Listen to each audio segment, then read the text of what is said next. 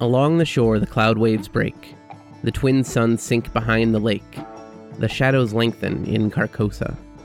Strange is the night where black stars rise, and strange moons circle through the skies, but stranger still is lost Carcosa. Songs that the Hyades shall sing, where flap the tatters of the king, must die unheard in dim Carcosa. Song of my soul, my voice is dead. Die thou unsung, as tears unshed shall dry and die in lost Carcosa.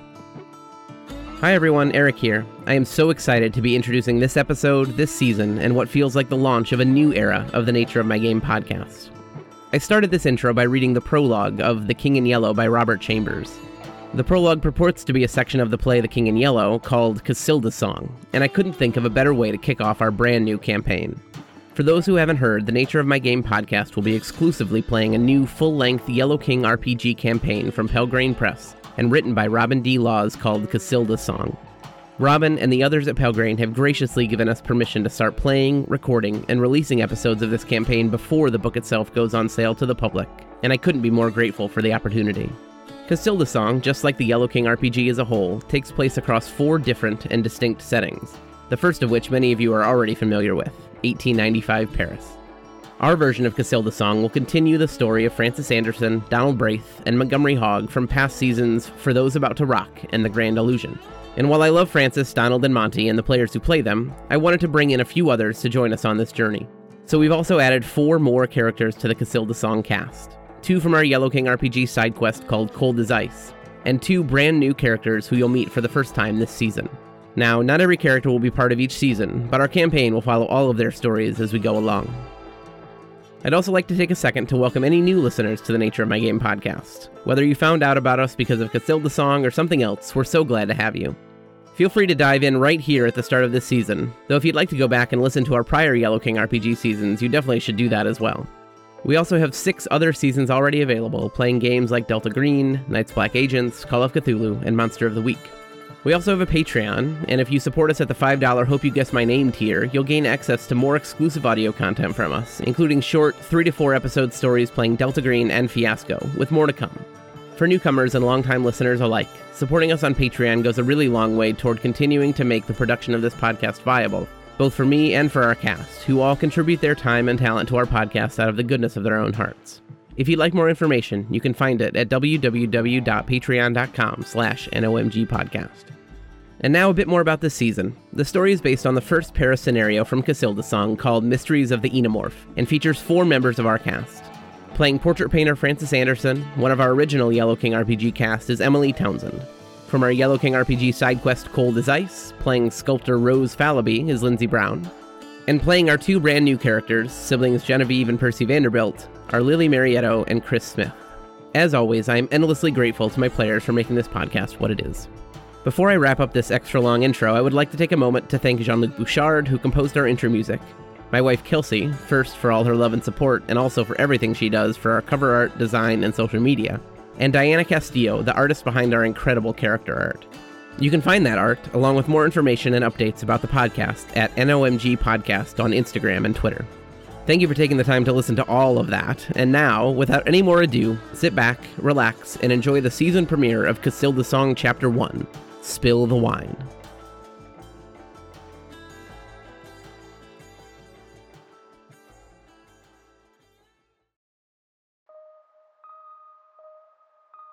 Nashville, Tennessee, August 18th, 2018.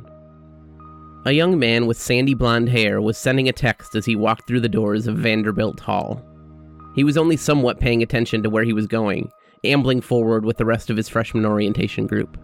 His mother was standing beside him and tapped him on the shoulder, giving him a put your phone down and pay attention look as they entered.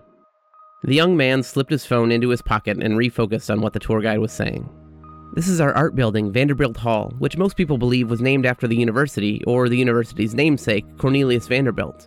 In fact, this building was named after two somewhat distant cousins of Cornelius, siblings Percy and Genevieve Vanderbilt, both artists themselves. The tour guide gestured toward two portraits hanging on the walls, each depicting one of the two Vanderbilt siblings in austere poses, though the young man couldn't help but notice a hint of a smirk on the male Vanderbilt's face. The young man wasn't particularly interested in the fine arts. He was more of a writer himself. But something about the portraits intrigued him. It felt like the two siblings were looking at something off in the distance. Their eyes were so focused, so intent. He made his way around the rest of the group as they began to move through the building so that he could get a better look at the portraits as they went by. The portraits were even more intriguing up close, and the young man found himself unsettled looking at them, though he wasn't sure why. He noticed the name of the artist on a small plaque below the portraits before pulling his eyes away and following the group Francis Anderson. He made a mental note to look up more of her work when he had some time. Once again, the tour guide's voice broke the young man from his thoughts. The building was designed by a young architect named Donald Braith. This is the only building on campus designed by Mr. Braith, and you can see here some of the unique features he included. The young man zoned out again. He had even less interest in architecture than he did in fine art. He pulled out his phone again and saw that he had a text from his best friend, who was attending his own orientation on the other side of the country. He opened the text and saw that his friend had sent him a video. Underneath, he'd written, Check this out. This lady is insane, lol. The young man laughed to himself and made sure the volume was off on his phone before he clicked the link. It was a woman, maybe in her late 20s or early 30s, holding up the phone and recording herself talking. She was in a big city, it looked like, maybe New York or Chicago. A graphic was flashing across her face that said, Freaking Weird Moment. He'd have to watch this later when he could put in headphones. He put his phone back into his pocket and looked over at his mom, who was giving him another stern look. Okay, he needed to stay focused. He reached into his backpack and pulled out a notebook. At least he could pretend to take notes on the tour. That would appease his mom.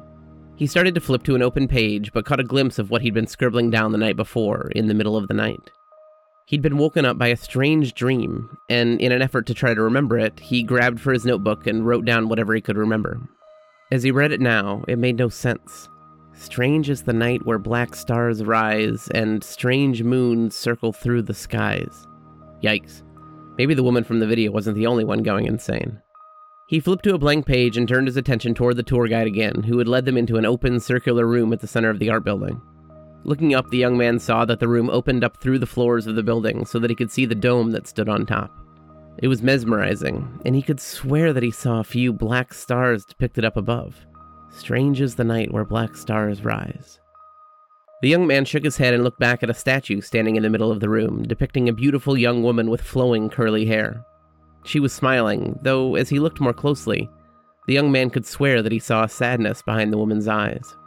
He was transfixed and barely heard the tour guide saying, sculpted by a young American artist named Rose Fallaby during her time spent studying in Paris.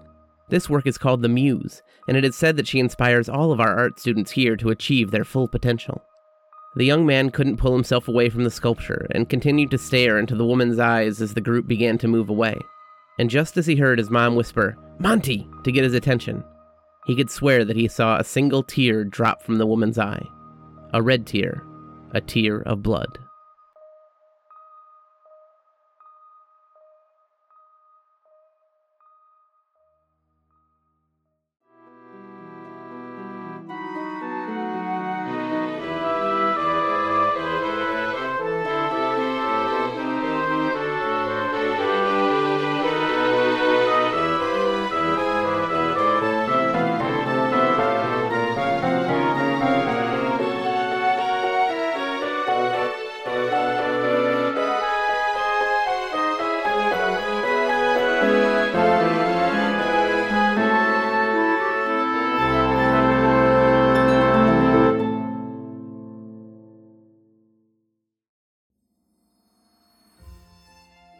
The middle of September 1895 when our story starts, and as Ms. Frances Anderson is finishing her week of classes, she starts to feel an overwhelming urge to take advantage of the last remaining bits of summer left in Paris before the cool fall weather takes over.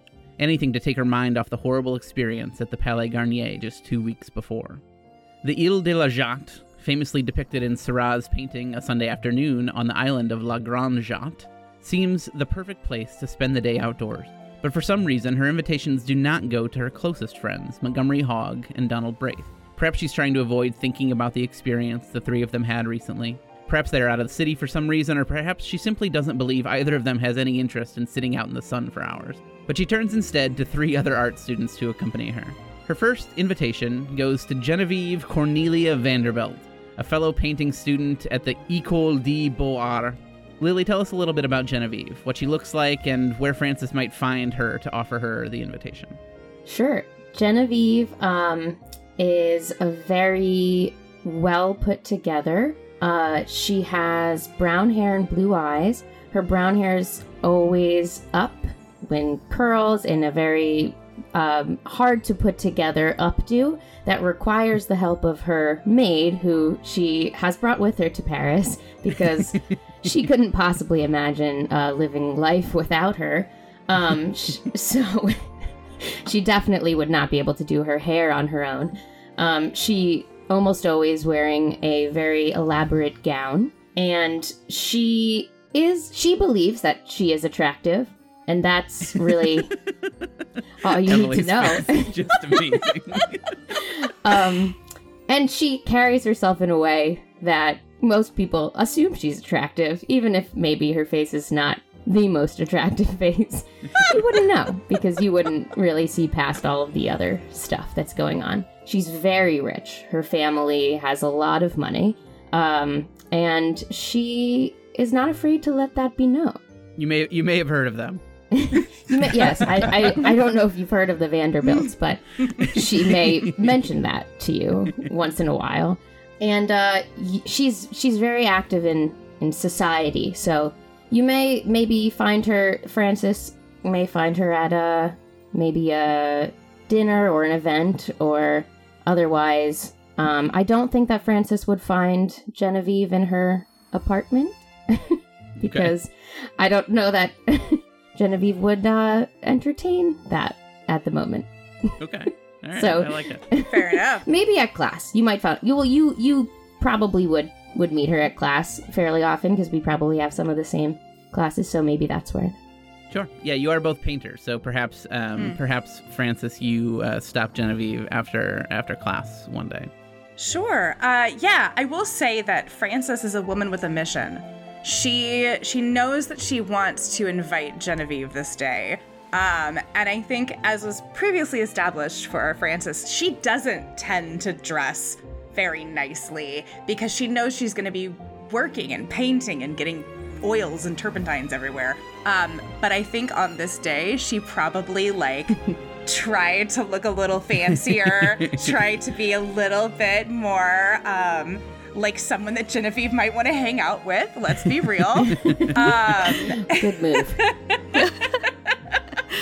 Yeah, because I, I think I think in her mind the the women at the at the school need to stick together. Um, I think this might that be the first day that Genevieve notices Francis.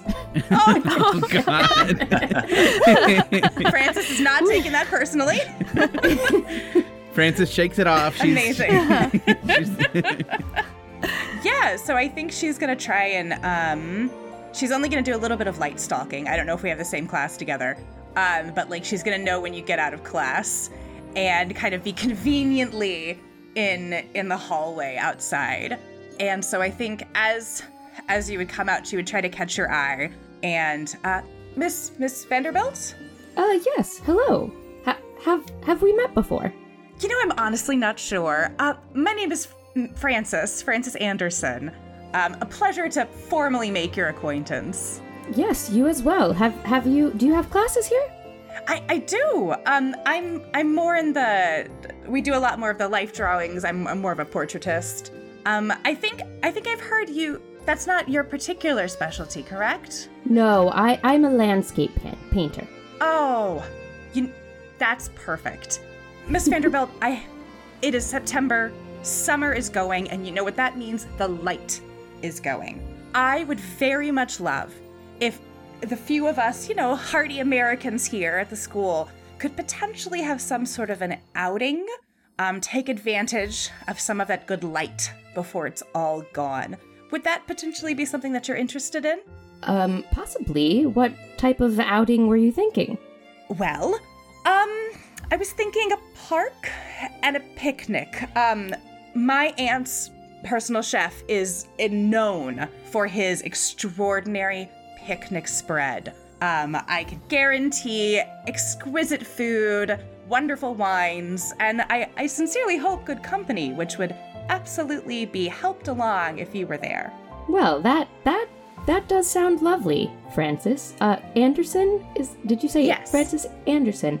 I don't I don't know if I've heard that name before, but um yes, that that does sound lovely. I would I would consider your invitation. That's all I ask. Very kind. Please let me know when you have some more information. Of course. I'll I'll I'll send a note. That would Amazing. be great. Amazing. Um, great. so, uh, so that's okay. so that's one that's one down. That's pretty good, Francis. That's that's pretty good. Um, I gotta. She's a get. She's a get. So I got. We're aiming high. yeah, Look at that's- it's a- Genevieve being like, "Is it the Rhode Island Andersons?" that, That's so good. So Francis, you also uh, you also plan to invite um, Genevieve's younger brother. Uh, all the Vanderbilts, of course, go by three names. So Percy Eustace Vanderbilt. I think you have a little bit of uh, a little bit of a relationship um, with Percy more so than you do with Genevieve. Um, I think you know that people find him kind of arrogant and pompous Mm-hmm. but I, you know, if I know Francis, and you know, other than other than perhaps you, I feel like I know Francis best. Um, Absolutely. Francis is kind to everyone, um, and so I think I think um, you have felt Percy somewhat drawn to you and your interactions because you've shown him kindness, and you see lots of other people not showing him kindness, um, even though he is a bit arrogant and pompous. so, Chris, tell us what Percy looks like um, and where Francis might find him. Yeah, that's a great question. I think Percy is, you know, he's kind of like generically good looking, like the sort of patrician American that he is. Um, he's tall, he has dark hair, um, dark eyes. He dresses in clothing, you know, kind of unlike Genevieve. He's a little bit of a rebel. So he dresses in clothing that's sort of, it's clearly fashionable, but not really as aristocratic. But there's also a sort of intentional and also like very expensive, put together looking ruggedness about him. Um, so he's not hiding his wealth, it's just showing up in a different way. And I think at this point you would find him at, you know, he sort of progresses through the day from like cafe to cafe to progressively seedier establishments as it gets later and later. Um, but I think at this point he's, you know, maybe sitting in in the e- early evening in a cafe, sitting outside, doing a little bit of writing, reading a book here and there, just kind of watching things go by. Perhaps Francis at, at Le Vougras, your your Ah. particular cafe of choice. A favorite. yes. Yeah, um, so I think I kind of picture this as though you are head buried in your work, perhaps, and Frances is just gonna see you, and she's gonna scoot on over, um, and plop herself down at your table, uh, not waiting for an invitation. Um, and she'll say, Percy Vanderbilt, what a pleasure to meet you again. Yeah, I think this would slightly surprise Percy because he's not used to Yeah. people being friendly to him in any way, especially people he knows already. Mm-hmm. But I think he would say, Ah, Francis, hello. Good to see you. It's a delight to see you again. How are you? I am well. I am always well. Which you can kind of tell on his face, he's definitely not always well. He's he's ra- he's rarely well. yeah, very Oh. rarely. Oh goodness. So I I think Francis probably clocks that too. Yeah. Um, and she'll say, "Well, I have a proposition for you. I have got it in my mind that what we need is a gathering of some of us American expatriates here in Paris. Take advantage of the light of the outdoors, and I know poets spend a lot of time in very drafty garrets, or you know." fancy French cafes or luxurious homes, and regardless, they should get out in the good outdoors. Um, I'm very much hoping that you would want to come along.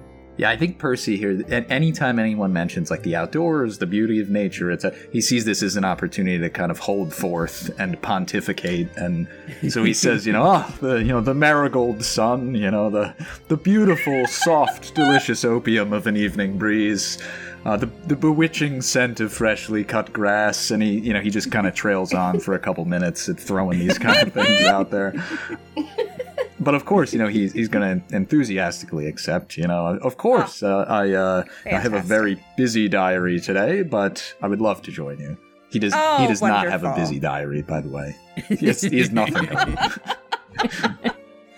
I think there's a part of Francis's mind that clocked the reference to opium and like has that moment of like, oh no, do I have to worry?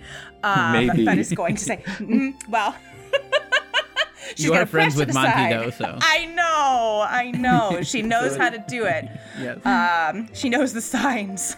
Um, okay, that would be absolutely wonderful. Um, you know, I invited your sister as well. I would love for her to be able to join us. Um, so any any influence you have there to make sure she comes along too would be wonderful.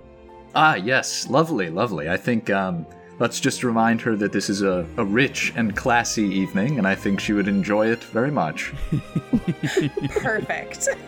I will very much look forward to it then. Awesome. All right, and so uh, so the last person, Francis, that you have uh, decided to reach out to, maybe maybe the hardest sell of them all, Rose Fallaby. Um, Lindsay, for those who haven't listened to our our Patreon special, uh, Cold as Ice, tell us a little bit about Rose, where Francis finds her. Um, so where Francis would find Rose um, in this particular day is probably much changed um, than she may remember her in the months past. Um, I, you know, I, the way I've seen it is that, you know, Francis and Rose, they know of each other and they're maybe not particularly close, but they definitely have interacted. And Francis would have found Rose to be someone who is very, um, she she's a young woman. Um, as of now, she just turned uh, 22. Uh, she has long brown hair that she often keeps, um, you know, in a braid or in a bun. There's always a slight messiness to it, um, which really only I think adds to, in a way, an air of seriousness that she takes with her art. Um, you know, she's obviously an American art student like um, the rest of them, but Rose comes from slightly different background. She's, you know, she's coming from a poor background. Um, uh, and from she's coming from Philadelphia in America, um, and she has a very particular drive and passion towards sculpture, and she's just very focused, and that often comes off as cold um, to those she's not particularly close with. Um, and so that would have been their past reactions, um, interactions, really. But I think and and you know she was often someone who was found you know up at, up with the sun. She is attending all of her classes. She's staying late in the studio. Um, but rose lately has been less available um, less able to be found. Um, if she's not in class she's in her apartments um, where the students stay. Um, and i think that if frances weren't able to capture rose in class she would know she'd have to go to her apartments to try and find her Yeah, I think um again, kind of kind of with Genevieve, I think she's she's got an eye because I think Frances keeps an eye on the the other women in the school um, because there's just not that many, and I think even with Rose's air of of I'm here to work, I'm here to do this, I think she would notice the shift. And let's be real, there's probably been a fair amount of gossip about the fact that one of these sculptors does not have all of her fingers suddenly. And so I think for a while that's probably been like niggling in the back of Francis's mind that like this person might need might need I don't want to say help, I don't want to say more friends, but like I think partly Francis wants to know what she needs. Um and she wants to be able to reach out to Rose. Um and so yeah, I Francis? Do you think you do you think you have any suspicion that whatever seems to have happened to Rose has anything to do with the things that you've experienced either at either at either at Notre Dame or at the Palais Garnier? I think because of the timing of it all, um, I think that she just she found out after the fact that Rose's accident happened around the same time that the Notre Dame stuff was happening, and I think she has no reason to suspect except for the fact that Rose clearly has a very good head on her shoulders. Mm. She wouldn't have just been foolish, and Yeah. she doesn't, doesn't. Frances doesn't know why she would a sculptor would let that kind of injury happen to her hands. Mm-hmm. And so I think it's a concern, but I think it's only maybe potentially in the last handful of weeks that she's thinking, oh dear, maybe there really honestly is more happening here. Yeah, so I, I'm betting that Frances is gonna have to go to your your apartment, Rose. Mhm. Yeah, and I think she'll just knock on your door and and see how that goes. Um, I think that that first knock is met with silence. Hmm. Frances is undeterred. and so I think she's gonna knock again. Uh, Miss Miss Fallaby, Rose, I think you'll hear some shuffling behind the door, but but still silence. Ro- Rose, it's it's Frances Anderson, um, from from the art school. I, I suddenly I feel very silly standing in a hall saying this, but I'm planning a picnic, and I I very much would like you to be there. I think there's a there's another moment of, of silence, but you can tell from beyond the door that it's sort of a thoughtful silence. And then there are some footsteps, um, and the door cracks open just a peek. Uh, Only probably about the half of Rose's face sort of peeks out, um, and you can see that she is opening her door and holding it open with her left hand, um, which is intact. uh, and you know, uh, Rose will glance out and go, "Francis, you're you're not who I was expecting. W- w- What are you? Why are you here?" And there's sort of a there's sort of a faraway look in her mind. It seems it, it, it looks like Rose is like really trying to focus on what is happening right now. Hmm. Yeah, I think so. Frances, and I will note, Frances is not wor- wearing what she wore the day she met Genevieve. Certainly.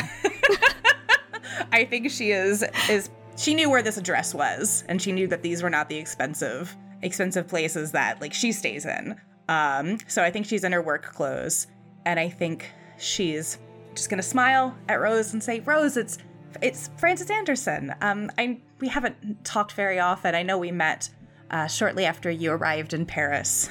I'm I'm planning an outing. I'm planning a chance to to get out of you know the the buildings and the the smoke and the fog and and all of that, and try to get a little fresh air and and sunshine and and you know get some of get some of the Americans together and uh, I don't know have have a nice day. And I I just don't I just don't see you very often, and I, I wanted you to be there.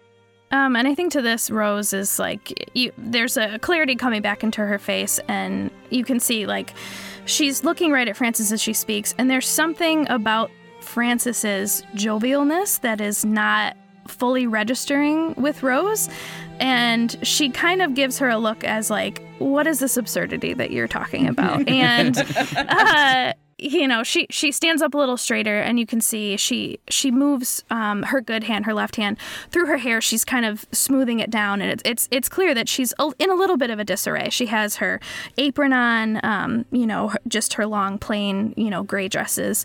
Um, but she seems to be moving away from being as distracted again and and she says a gathering.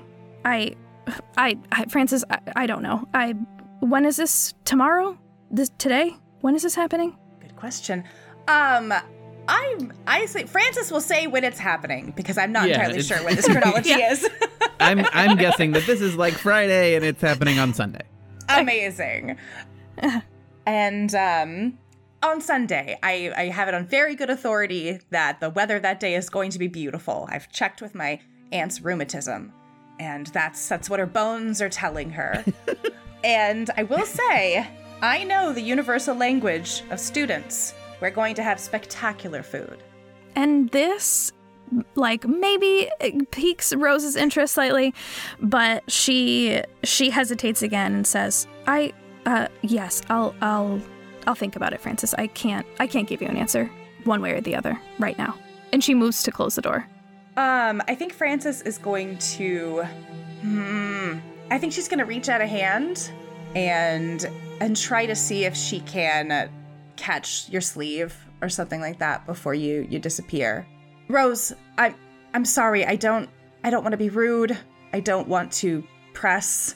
I don't I don't see you at all, and it worries me that you spend all of your time here and at class.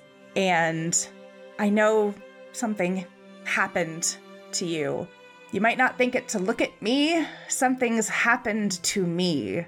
And I know what I need is to get away from where it happened, even just geographically for an afternoon. I can recommend it heartily. Um, and I think at the the mention that Francis says, "I know something happened to you and something happened to me," there is a pause there, and it looks like Rose is about to say something, but then she stops, and you can see she's been holding her right arm behind her back and it kind of flinches a little. Hmm. And she says, Oh, okay. All right. Yes. Yes. I will be there on Sunday. If that's what you want, I will be there on Sunday. And then she just closes the door. And I think Francis will pause and say, "I'll I'll pick you up at seven or an appropriate time," because I think she also knows if she doesn't get Rose there, the possibility that Rose is going to get there is going to diminish. So she will she will make plans. Amazing. So before we continue, I actually want to I want to deal with a, a quick rules thing um, because one of the things in the Yellow King RPG is injury cards and shock cards. Um, this is how you kind of track the pain and suffering that the characters go through. And there's a thing called continuity cards. These are cards that normally the cards would not would not uh, remain from one to another scenario, but continuity cards stick around. And uh, Rose, from her first experience, has two continuity shock cards. A third card would make her go permanently insane, Ugh. and so that's a it's a it's a tenuous tenuous situation. But I also think under uh, kind of explains what these what this past six or seven months has been like for Rose, right? She is actually she is very nearly on the verge of a full mental break. Um, and she is trying to grapple with the events that happened to her. She's trying to grapple with the fact that she has this somewhat unique experience for someone of her station to be at this art school. And she's very talented, and she lost two fingers on the hand that allows her to be that talented. And she's so she's trying to grapple with all of those things. And so one of the two shock cards, and Lindsay and I talked about this beforehand, allows her to discard it using either a steel push for herself. Um, everyone gets two pushes per scenario. So and and uh, Rose does have the steel ability, so she can steel herself to go out into the world and go uh, spend time with these fellow art students, or by receiving an inspiration push, which Francis has. So uh, the two of you and all of us can discuss. Um, I highly encourage you to u- to for one of you to use a push, but uh, because otherwise it may be a, a, a short scenario for Rose. Um, but but um, but we can we can all discuss which of you wants to use a push in this situation. Lindsay, I feel like from what you're describing, I don't think Rose is in shape enough to steel herself. I, I feel like she needs the push to come from outwards from Francis. Yeah, honestly, I agree with that because I feel like if I think, you know, with what Rose experienced back in February was such a, like, as Eric said, like, such a rattle to who she is and, like, how she sees herself that, like, if she was going to pull herself up by her bootstraps, she probably would have done it already. And it's Yeah. really spiraled for her. But I do think that there is something to be said about, like, that Frances has seen that she is suffering, but she's also, in her own way, said, like, something has happened to me too. Like, you, whatever you might be going through might not be just you. And yeah, so like, I could see that coming from somebody else, like, giving her that push to sort of like, all right, I have to grasp with this new reality and maybe not like spiral downward with it. And and for the four of you and for everyone listening at home, Emily is such a pro that I didn't even mention this fact to her. I just wanted to see whether she would say something inspirational, and of course she did. It wasn't technically planned. I forgot about I know the card. that's what I'm that's what I'm saying. It was I know it wasn't planned. That's why you're a pro. Um, all right, so Emily, go ahead and mark off um, Can do. one of your two pushes uh, for this scenario. So you're already you're running low. You're That's okay. um, but Lindsay um, Rose can take away. Um, I believe it's "Song of the Sign." Is that the is that the, the yes, card? it is. That's quite a name. yes, it was an unfortunate experience for Rose. Oh my Um, god, that whole thing was such an unfortunate experience for her. But Oh man. okay, All right, so uh, so with the invitations given, we are going to fast forward to, in fact, a Sunday afternoon at the Ile de la Jatte. And the four of you find yourselves walking through the park. It can be reached by a bridge not too far from your school and the neighborhood that most of you live in, so it's a pretty easy trip, uh, especially by bicycle. So I imagine the four of you and whoever else is with you uh, took some bikes out to the park. For the most part, the park is a place to come on a weekend, enjoy the cool breeze outside of the crowded city, and eat buttered baguettes. But for budding artists, particularly painters, so particularly for Genevieve and for Francis, it's a place to take one of the greatest risks that can be taken to bring out your sketchboards and work in view of all. As you look around for a place for the four of you to lay down a blanket and relax, Francis and Genevieve, you both notice that painting students are not the only ones who have made their way to the park today.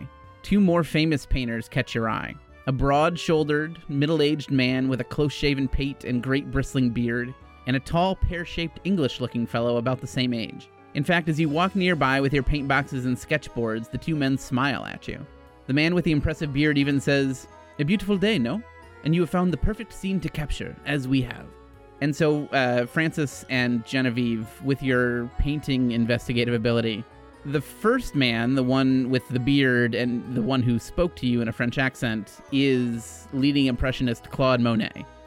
What? Um, What?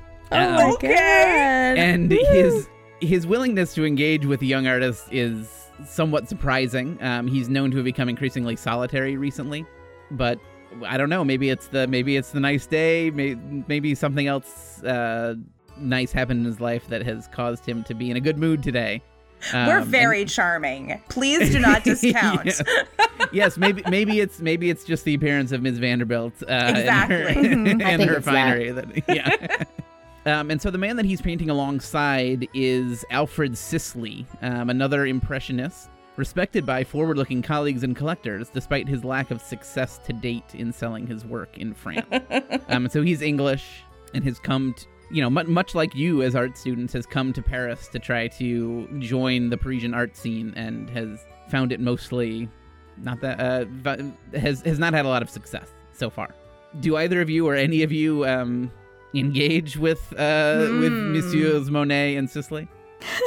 Sorry, we make a whole pivot to the game to just talking to Claude Monet. we, make, we make you be him and Sisley like the entire time. I have a million questions. Yeah. yeah, yeah. I'll tell you Oh, up front, I don't know a lot about Claude Monet, so don't ask me specific questions. I went on a, like a high school trip to like his gardens at Giverny. I have like a picture of me on the bridge that he painted. It's very Same. cool. Well, so ha- yeah, how can how can you how can you pass up an opportunity to chat with Claude Monet? Oh man. Yeah, I mean, I guess I don't know. Um, I'll kind of like I'll glance at the others, dude, like because I know Genevieve and I we probably recognize them. It sounds like. Um, is anybody else like? A, anyone in our group look like they recognize them, and B, are they surrounded by like, oh my god, it's Claude Monet? Ah. They're, like they're little no, fans. yeah, there's nobody. Yeah, there are no there are no fans out um, that are kind of surrounding them because I think most people would assume that they want to be left alone. Mm. fair. But I think Rose. I don't think that Rose or uh, Percy recognizes Mm-hmm. them necessarily, and Monet seemed to open the door for a conversation. He he's you know said that it's a lovely day and said that you've picked a fine spot I, for painting. I feel like Percy would recognize them as like men Okay. of culture. Maybe not Sure, like literally certainly. recognizing them, but like. So I think he would sort of begin, you know, holding forth again. And, you know, he says something like, Oh, a perfect afternoon, gentlemen.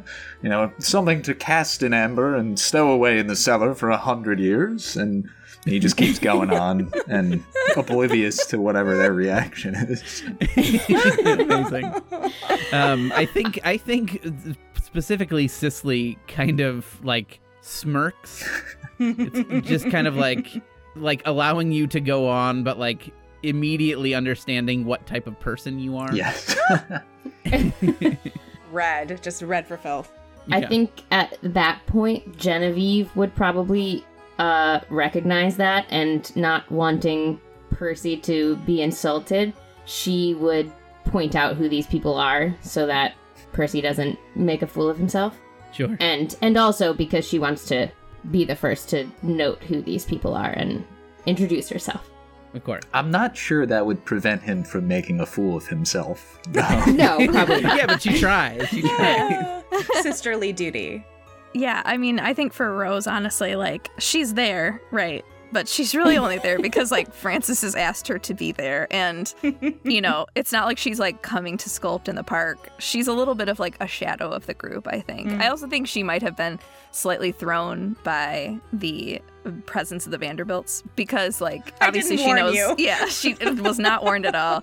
And it's not like she doesn't know who they are, but it's very much like the opposite of like do you know what I mean? Like the Vanderbilts made their money off of like people like Rose's family. Yes. So she's not like so, you know, she's not like particularly cold, but she is not like creating a space where she's like, oh, let's all get to know each other. She's a little bit of like, I would say, kind of just like a bit of a spectral, like, walk, you know, like she's walking with the group, but like slightly behind. Hmm. And so she's like taking note of these artists, but as Eric said, like she probably doesn't know who they are very much. So she's more like taking in the scene rather than interacting in that moment.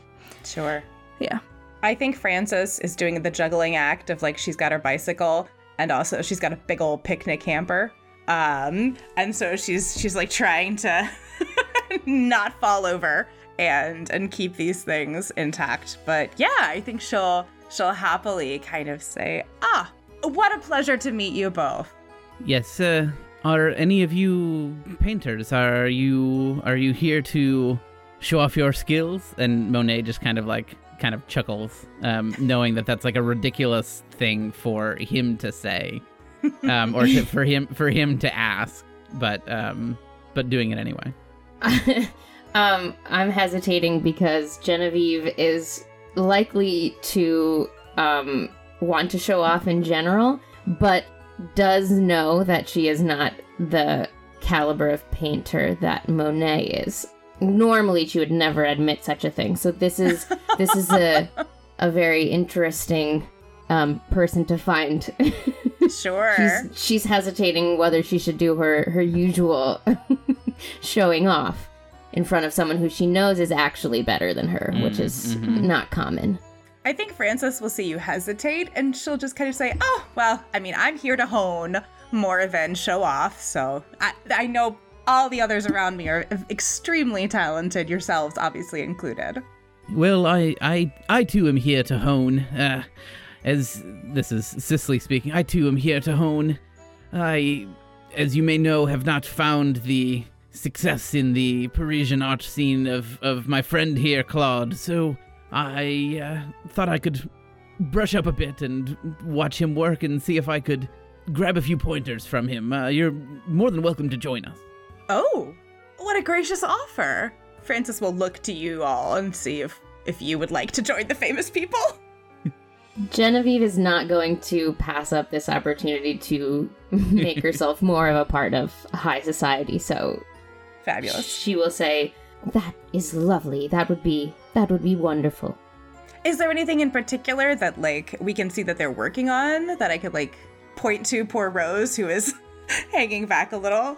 So can you can you all picture I like whatever you have in your head if e- even if you aren't sure what a Sunday afternoon um on La Grande Jatte is like the picture you have in your head is probably the one that we're that you're thinking of um with like the I could people sing sitting the by entire the shore score the, of the Sondheim musical Like- right like a now, parasol. but I won't. Yeah. yeah with the parasols on the on yeah like on the on the bank of of some water um Mhm. and so they're they're painting a scene like that right like there are people out um you know just kind of enjoying the day and they're they're doing that and so i would say francis if you want to like set up your sketchboard Yeah, and easel bring out the picnic. right next to them um they would be happy to have you do that Yeah, Let's do it. i don't know if genevieve wants to do that also um but uh, but they would be happy to have you have you do that I think she will. No one can turn down a picnic spread from Alphonse. He's just the best. certainly, certainly. Um, so you all you kind of set up the picnic, you set up your sketchboards, and you know you're you're kind of you're you're chatting with them. You know you're kind of chatting with each other. You're you're taking in the the sunny afternoon, and Francis, you're kind of sneaking looks over at Monet and and Sisley. Um, of course you are, right? Like you're you're you're you're just kind of like you, you can't you can't help but note like you can't help but try to watch these two like famous painters work. Um, Peep that technique. Exactly, exactly. And though they're trying to focus on their work, they're giving off kind of an air of distracted agitation. They're kind of they look a little pale, like a little a little paler than they should look in the sun. They've got kind of sweat rising on the backs of their necks, but like not in a not in like a it's hot outside kind of way, but like that they like had a fright. And I think it reminds you of the feeling you had the moment that you looked at your first portrait that had a mask on it. Hmm. It was like something that was so strange and shocking, but not like not like immediate danger, but just so unsettling that like it kind of overtook your senses and you were like jittery. That's an alarming thing to describe. Um, and so, but they're carrying on a conversation. They're they're Yeah, talking. Yeah. Can I can I see their sketchbooks? Like, Sure, yes, they're just painting the the, the scene that you see in front of you as well. huh? Can I look around subtly and see if I see any weird people in masks? Sure, you can. Yes, um, you don't see anyone in in a mask. Huh. And I think as you're as you're looking, well, I was gonna say, I think as the rest of you are looking around, Percy, I think you you're the youngest of the group. Um, you're also the youngest in your family, and as you and I talked about, you the way that you kind of experienced the kind of lack of attention from your parents was that you did a lot of sitting and observing. You you've been a people watcher since you were very young Mhm. and you too are watching these two and it's very clear to you that they something has scared them and but they're trying to like chat and paint through it Mm. to kind of convince themselves that it that whatever it was isn't real it didn't happen Interesting. Is, is there like a discreet way to ask Claude Monet what has frightened him recently? yeah i mean you can you you, you can i mean you're, you're you're vanderbilt after all just ask the man yeah, that's a great, great point. Uh, yeah, I guess Percy, you know, he's already blathered at them for a long time, so I guess he just turns to them and says, you know, hello, gentlemen. Uh, what? Something seems to be troubling you. What is it? Senorian, uh, Monet says, it, it's nothing. And Sisley says, yes, al- almost certainly nothing. Uh, it, it's nothing to concern you. Hmm, I think Percy would push here because again, he's not not like the most uh, subtle in these kinds of dealings. So I think he says, you know, I I noticed you say almost nothing. So what was it? And Sisley, he, he like kind of closes his eyes as if he's trying to decide not even like whether he should share it or not, but whether whether there's anything to share. And all of a sudden, you hear a shriek echoing across the park. It sounds like someone who is not afraid, but like appalled at what they're seeing. It sounds like a woman and seems to be coming from the bank of the island, kind of in the direction that both Monet and Sisley and the two of you are painting. So, like, kind of in the scene that they're looking at. Oh God. Do any of us notice something that might cause someone to shriek? Do you look around for it? Definitely. Yeah, I mean, I feel like the moment there's a shriek, I'm assuming that they're all painting and sketching, and Rose is sort of just sitting on the hmm. picnic blanket, just like staring Wondering why off into there. space. Yeah. yeah, yeah. Honestly, like yes, nibbling at whatever is left because she's never gonna pass up like a free meal. But You just didn't. sort you of didn't like bring like a little, like a little ball of marble and a little tiny hammer. yeah, Can you imagine? yeah, she's a little bit like, you know, how how effed up is this that Francis brought me to a creative lunch? Like when she knows that I'm, you know, like, you know, with the Vanderbilts, um, like, literally like what is going on right now? Um, uh, uh, these rich people, but no. So she, um, I think like you know she's sort of been like sitting on the picnic blanket, like you know, like looking at what they're working on, but staring off into space. But I think the moment if they all hear this shriek, yeah, like, yeah, yeah, yeah. I think she is like instantly like up off her feet and like moving towards like the bank, like the like the water embankment, like for whatever scene out they're like looking towards. Like she's taken a few steps forward because Rose, like after all this time, simply cannot help herself. Like she, she uh, anything. It's like she needs to know. So I think she would be getting up and looking. Sure. So, Rose, you kind of start moving in that direction. And as you get closer to the bank, you see a young woman dressed in kind of bourgeois finery she's standing paralyzed in terror at the bank of the at the at the island's bank, gesturing for uh, two toddlers, um, both tow-headed blonde, probably her children, for them to stand to, to kind of move away from the bank as the children the children look terrified as well, but are standing precariously close to the bank. And they seem very distracted by whatever it is that they're looking at in the water, that you can't see what they're looking at in the water. I think knowing that you stood up and you you've got a better view, like Francis will certainly ask for you to to relay what it is you're seeing. Um, and I think she'll she'll kind of jump up and, and join you and try to see if she can get a better look. Is there anyone else crowding around, or is they just like these are you know Francis and Rose are the only two people who have like moved forward? Yeah, I mean people are de- people people have definitely noticed, but it doesn't seem like Mhm. anyone's springing into action to do anything. Though you see a few other people who like seem to have a better view of whatever it is that the woman and the children are looking at, who kind of have like appalled or like kind of grossed out looks on their face. They're like recoiling and like in disgust at whatever they're seeing in the water. Can I look back at Monet and Sisley and and just ask, "G- gentlemen, is what you almost certainly didn't see something down there? No, I, I no, I'm I'm sure not. No, no. Huh.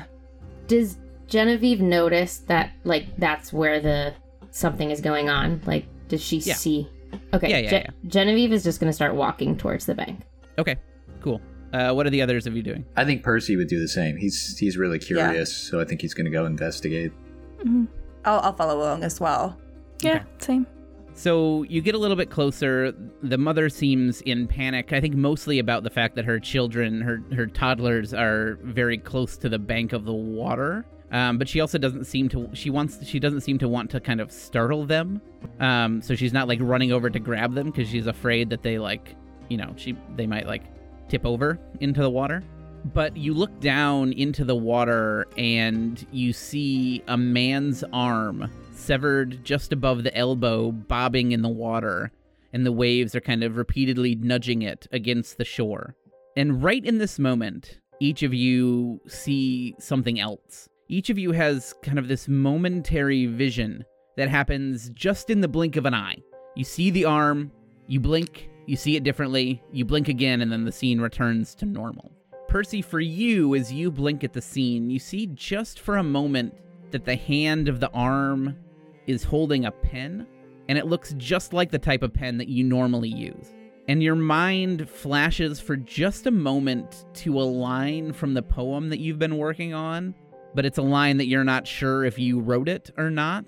The line is The limb floated down river like the ship of Achilles onward to fated, violent death. Oh wow. Percy, Percy, we need to talk about your poetry? I don't I know. I mean, like, hey, let's call a spade a spade. That's a dope line. Do you know what I mean? Even. If, even if this is demonic stuff that's happening right now, that's pretty sweet. Yeah, I, I don't. I think But, Percy yeah. is. You know, there's a small part of him that thinks back and is like, I, I would be proud of that if. But he's not sure if he actually did write it. So Yeah, right.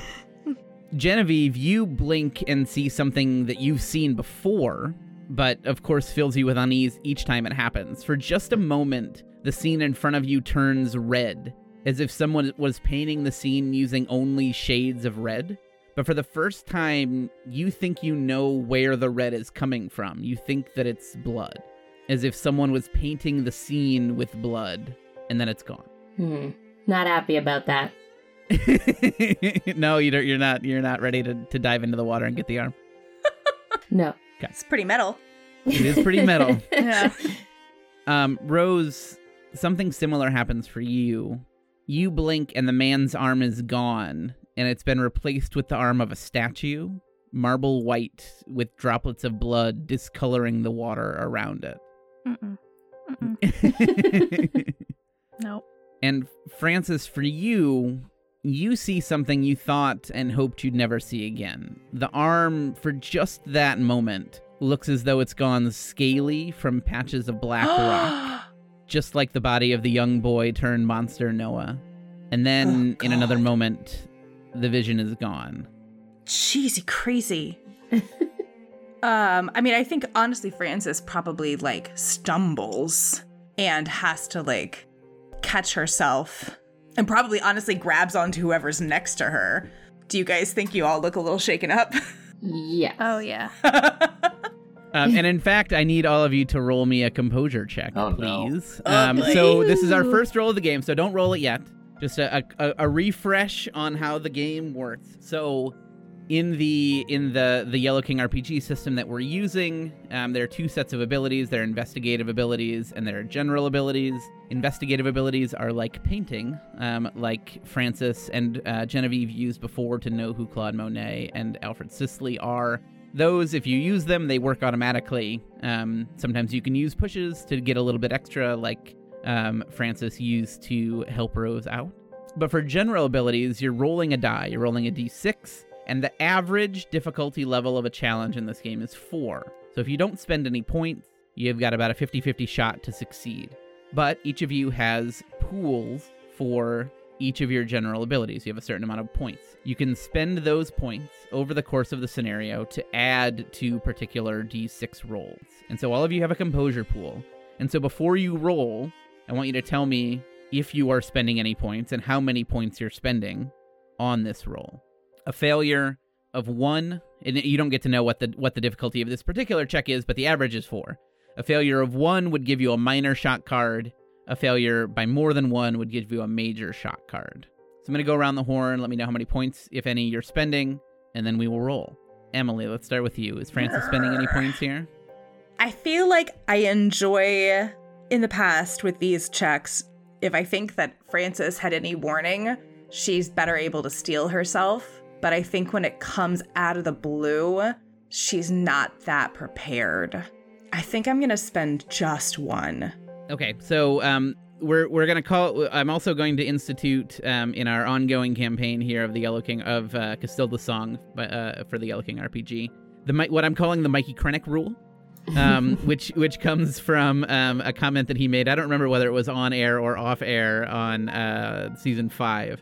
That if you're spending points, you need to you need to explain how why you're getting a bonus on this roll, And so it could be something about your personality, could be something about the the the, the situation. So what do you think this one point for you represents, Francis?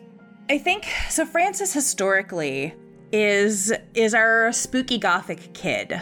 Mhm. Um, and I think that like she, even if it has all become a little more fraught now that all of these books that she read seem to be turning into reality, um, I think she does have a little bit of a sense of like the scary things don't necessarily throw me right away. Yep, yep. And like just a touch, right? Just a little touch, just like Yep. a little one. All right, so go ahead and Um, roll, go ahead and roll that for me and add one to your die roll. All right, cheesy crazy. Ooh, okay, that's a five on the die, so six total. Six total. Okay. Um, Chris, uh, what about for Percy? Yeah, I, I think Percy's gonna. I think I'll spend one, and I think it's Okay. because I think Percy has always had this sense of foreboding about his life um, and his death, honestly, and so I think this kind of thing is not super shocking to him. You know, it's a surprise, but it's not completely out of question. Yep. Yep, makes sense. Um, all right, go ahead and roll. All right, so I rolled a five as well, so it's a six. All right, so six. Okay. Um, Lily, what about for Genevieve? Genevieve is also gonna. I'm gonna spend one. Genevieve has a sense that uh, she generally just always knows everything, Mhm. and so it takes a lot to surprise her, or at least she acts that way. Even if she is surprised, she does it like she doesn't get shaken because Yep. she always is convinced that she she knew it was gonna. She's not that surprising anyway. So she kind of saw this coming. So she's one, Love it. All right, go ahead and roll. three, so four. Four. Okay. Um, and then what about Rose, uh, Lindsay? Um, so for Rose, Rose is like living kind of half in and half out of this world Uh-huh. right now. um, and I, I am actually, I'm gonna say that I would spend one on this, if Okay. only because I think that she. I think that everything that has happened to her in the past year has given her this feeling of like something bad is coming. Like something Mhm. bad i- i- like is going to happen to her more than what happened to her. Like there is an unexplained so like something awful being seen is like it's actually like another piece to this puzzle that's falling into place. Yeah. So, yeah. Okay. Go ahead. I'll roll. Okay. Okay, I got four, so plus one is five. All right, so none of you take a shock card. You are all able to stave off any uh, any ill effects of both the sight of this severed arm and also Just bad the, enough. the momentary the momentary glimpse into something much stranger um, that relates directly to each of you. What do you do? Uh, I think Genevieve is gonna talk to the the woman who screamed and say, Okay. "Madame, do you know what this is?" God no, I I just we, we were we were sitting here, we were walking down the shore and then and then I saw it and and and I screamed. Did the children do this? God, absolutely not. It, they're they're 2 and 3 years old. Of course not. Can you get them away from there? Um uh um maybe and she kind of like gingerly walks forward and says, "Come come here boys. Come come here." And they they like are able to kind of turn and like run to her, kind of run into her arms and both kind of wrap themselves around her legs.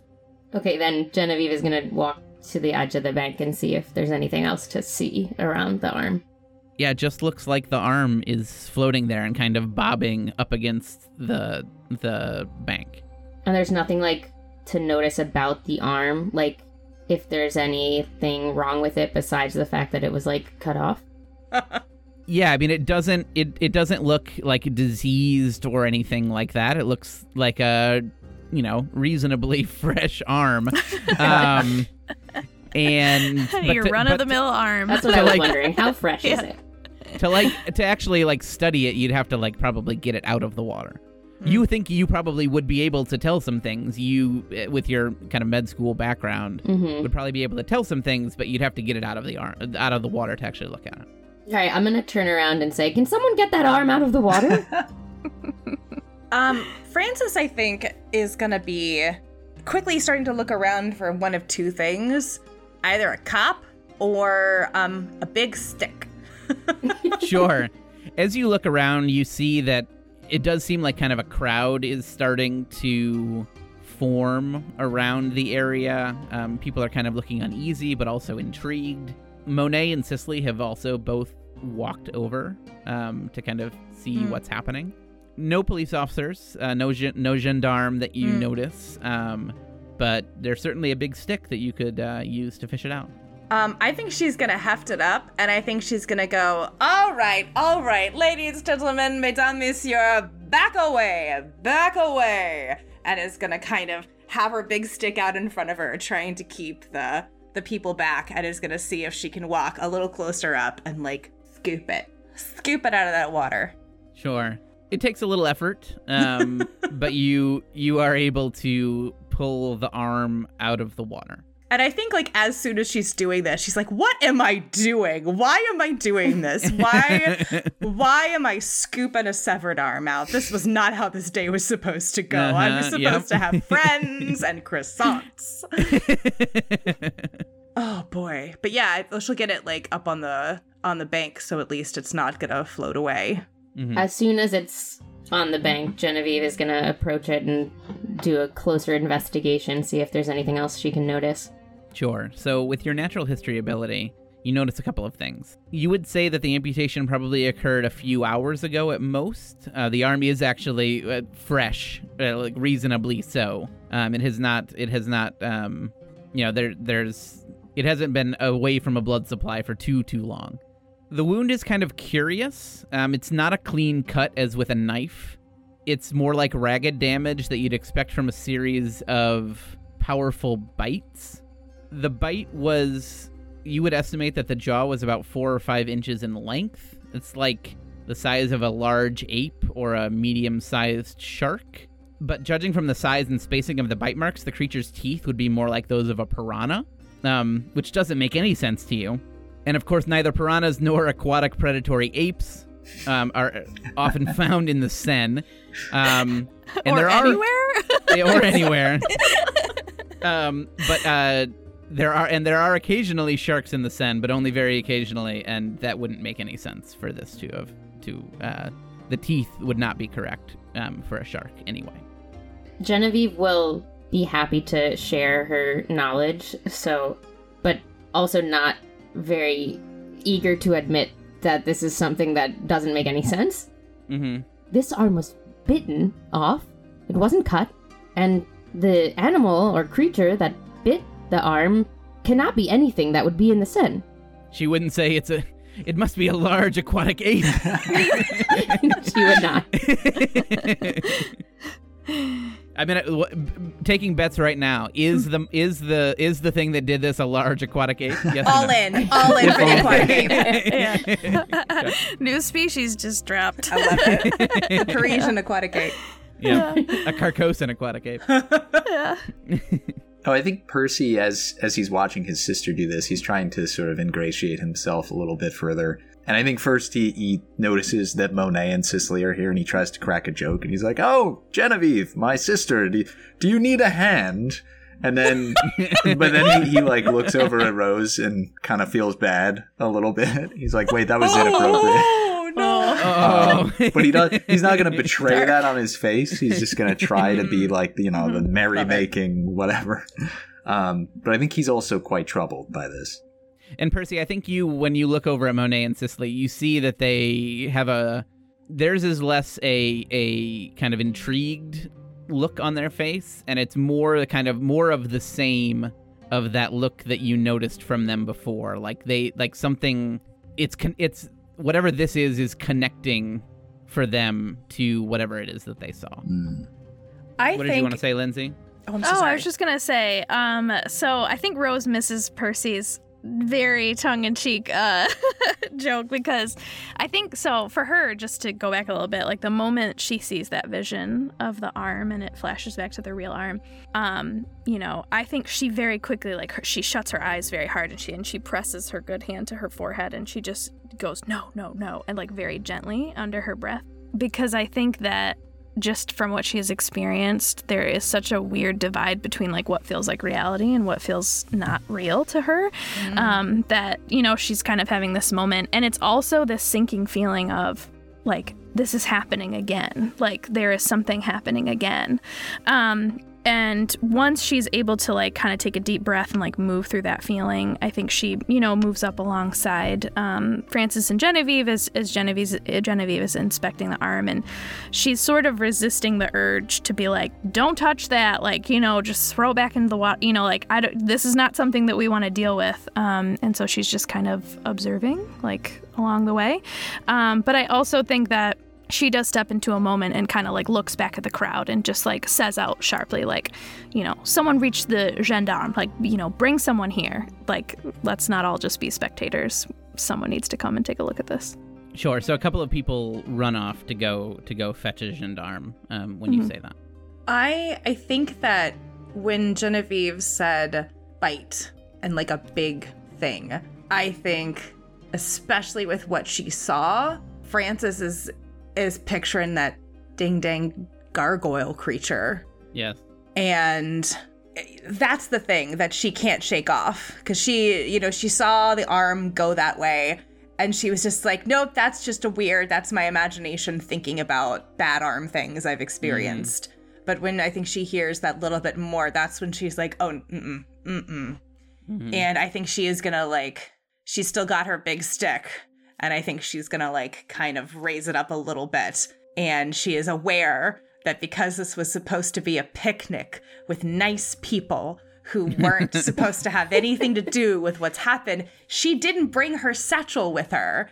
Like, Oh, she doesn't no. have her knife, she doesn't have her big walking stick. And now she feels extremely unprotected and very stupid for not thinking to bring those things. But yeah, I think for the moment, she's just gonna stand there and try to resign herself to the fact that more could be coming. So I think after a few minutes, people kind of, you know, it's clear that you're all kind of like waiting around for the police to come. People kind of start to filter away. But Monet and Sisley stay, though they're not coming up to engage you in conversation. They're both just kind of like, they're not the only two, but they're both just kind of standing there, like observing. I think Genevieve is going to ask Monet and Sisley if they know anything about this because it seems like they had some sort of reaction to it. and they both seem they they both just kind of start to stutter a little bit and they seem hesitant And I think Rose and Francis, both of you think about what it would be like if someone else was there. Francis, I think you you picture Monty in your head. You picture him walking over, reaching out, shaking their hand, grabbing grabbing their forearm with the other hand, and kind of reassuring them that like it's okay to tell us. We'll we will protect this information. We won't, you know, we won't think you're crazy. And Rose, I think you you picture Manu doing a similar thing in her own way, kind of walking over and calming their nerves enough to get them to speak. So in game terms, um, no one in this group has the reassurance ability, but both but both Monty and Manu do. And so in, in instances like this, either of you can kind of channel your relationship with this other person into kind of summoning up the ability to reassure um, Monet and Sisley that it will be okay to share what they know. I love it. Yeah. Which of you would like to do that? Who who do you feel like can wants to channel the their their friend? I'm just picturing myself trying to do Montgomery Hogg's accent, which is not what the moment would call for. I you know, I think that I think that for Rose, like because Manu is like her favorite person and hmm. Yeah. she's she's seen her enough that she can try and like from the dregs of like which is complete opposite of her personality but like from just you know like she is trying to channel like okay how does manu reach me? And so she thinks okay. And so i think she'll you know she'll return from the shore over to them and say um what a fright this has been. And then she's going to pause and like look out over the water and then back to them. And then in a very like this is maybe a bit of a turning point moment for rose say but this is not the only fright that i've experienced here in paris and there's something about the there's a there's a look in your eyes that that tells me this might not be the first for you either and then she just like lets that linger in the air for a moment And they both kind of look you directly in the eye and almost steel themselves. And they both nod and say, "Yes, uh, we did see something." And that is where we're going to end our story for now. With our new best friend, Claude Monet, who's doing just fine. yeah how are you going to photoshop us into some of his paintings That's the. Amazing. Love it. This podcast was created using the Yellow King RPG by Pelgrane Press and is based on an adventure written by Robin D. Laws, both used under the Pelgrane Press Limited Community Use Policy, along with the music from the Yellow King Suite written by James Semple. Our intro music was composed and produced by Jean Luc Bouchard. You can find more information about the Nature of My Game podcast at NOMG Podcast on Twitter and Instagram or at nomgpodcast.com. To support us on Patreon, please visit www.patreon.com slash nomgpodcast.